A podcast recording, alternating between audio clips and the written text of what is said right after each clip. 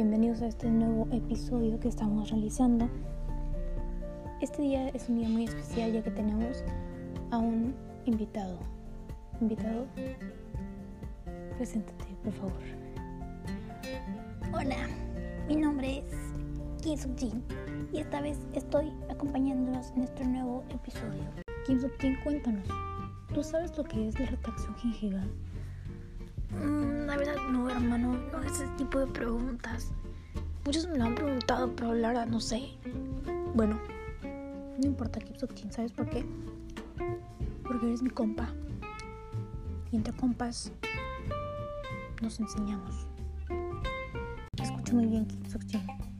El objetivo de la retracción gingival es separar reversiblemente en dirección lateral los tejidos gingivales permitiendo el acceso no traumático de material de impresión más allá de los márgenes del pilar y creando el espacio suficiente para que una cantidad adecuada de material pueda copiar los detalles, proporcione rigidez y evite la distorsión y desgarro del material.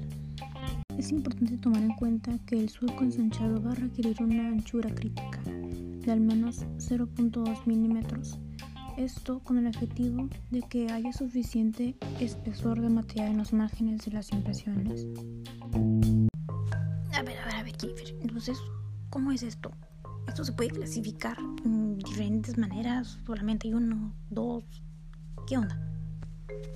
Ah, sí. En efecto, este se puede clasificar en mecánicas, químicas, quirúrgicas y una combinación de las tres. El primero que vamos a encontrar es el desplazamiento mecánico con el cual puede presentar diversas ventajas, en donde son que tiene bajo costo, se producen diversos grados de desplazamiento y pueden emplearse con agentes químicos. A ver, a ver, a ver. ¿pero realmente tiene cosas buenas? No, desgraciadamente también tiene desventajas, en donde podemos encontrar que puede ser dolorosa, produce un colapso rápido del surco, un riesgo de generar trauma a la incisión epitelial, riesgo de recesión gingival de 0.2 milímetros y puede contaminar el surco por los agentes químicos. En esta vamos a poder encontrar la técnica de hilo único, el cual está indicado en impresiones de 1 a 3 dientes con tejidos gingivales saludables. Y escuchen muy bien, voy a empezar a mencionar cómo es esta técnica así que ténganlo muy en cuenta por favor. Como primer paso se va a llevar a cabo la preparación dentaria y la localización del margen cervical. Luego se va a seleccionar un hilo de retracción con una longitud de hilo que coincida con la anatomía de cada surco, seleccionando el diámetro mayor que se ajuste al surco. En el siguiente paso vamos a encontrar que se debe de aumentar el hilo en medicamento de dirección. En el cuarto paso vamos a encontrar de que se debe retirar excesos de agente humectante y empacar en el surco. Luego se va a inspeccionar la terminación, excesos de tejidos blandos desplazados de nuevo o eliminados. Después de esto vamos a esperar de 4 a 8 minutos. Luego se va a hidratar el hilo antes de retirar, ya que esto evita lesiones al periodoncio. Después de esto vamos a secar suavemente la preparación y proceder a la toma de impresión. Jennifer, la verdad ya me estoy interesando más en la retracción gingival y esta técnica de hilo único se escucha muy bien. Cuéntanos más, por favor. Claro, Kim Suktin.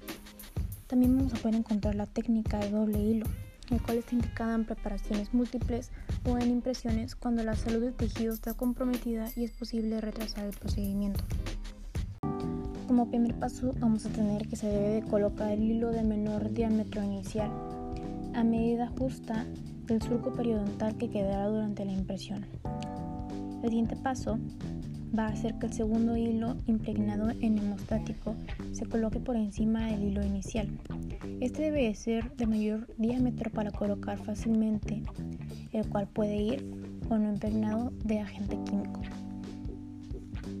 Luego vamos a esperar de 4 a 8 minutos, hidratar el segundo hilo y retirar para toma de impresión con el hilo inicial en surco. Después de retirar la impresión se va a hidratar y retirar el hilo. En la técnica selectiva de doble hilo va a estar indicada en tejidos sanos con rehabilitación localizada por el tallador. y va a consistir en la colocación de un primer hilo extra fino en la porción inflamada del surco para colocar posteriormente el segundo hilo con la técnica de un solo hilo. Ok, Kim Putin, debes aprender muy bien esto. El primer hilo se emplea para conseguir la mostacia y se deja en el surco para que salga retirado con el material de impresión. En este caso, el hilo más superficial se retira antes de colocar el material de impresión.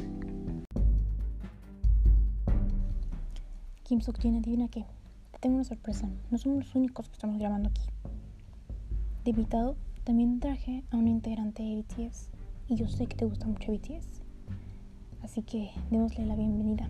Hola Namjoon, muchas gracias por venir. Ahorita estoy aquí para poder hablarte acerca del desplazamiento químico-mecánico. Bueno, este va a poder realizarse conjunta con hilos. Generalmente se realiza con sustancias químicas como el pinefrino. Otras sustancias tipo sulfato de aluminio y sulfato potásico de aluminio son hemostásicos con menor retracción inflamatoria y con un menor colapso del surco. Pero fíjate aquí, tienen sabor desagradable, riesgo de contaminación del surco y de necrosis de tejidos a concentraciones elevadas. Por otro lado, el cloruro de aluminio es altamente hemostático, sin efectos sistémicos y con menor irritación de los tejidos, pero modifica la reproducción de detalles de superficie e inhibe la polimerización de materiales de impresión tipo poliéter y polivinilcinoxano.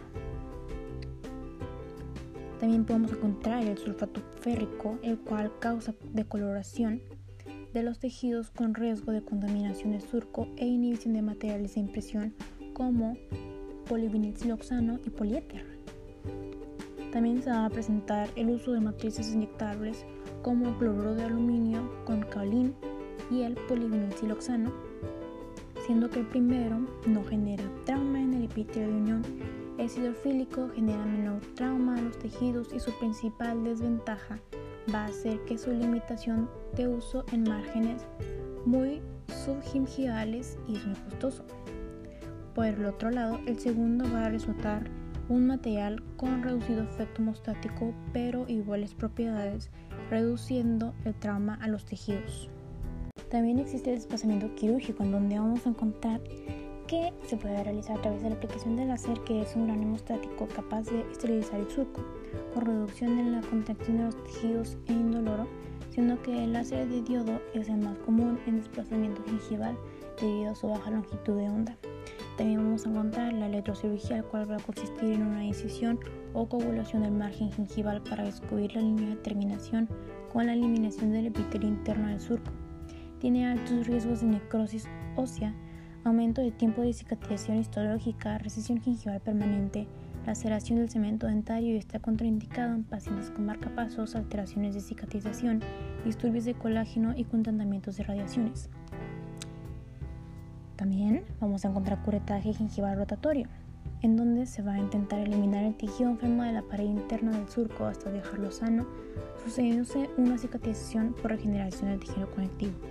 Entonces, Keep referente a todo lo contado con anterioridad, es muy importante que tomes en cuenta todas aquellas indicaciones y contraindicaciones demostradas. Eso ya que dependiendo de la situación clínica y preferencias, es que se va a poder elegir la técnica que tú como odontólogo vas a utilizar.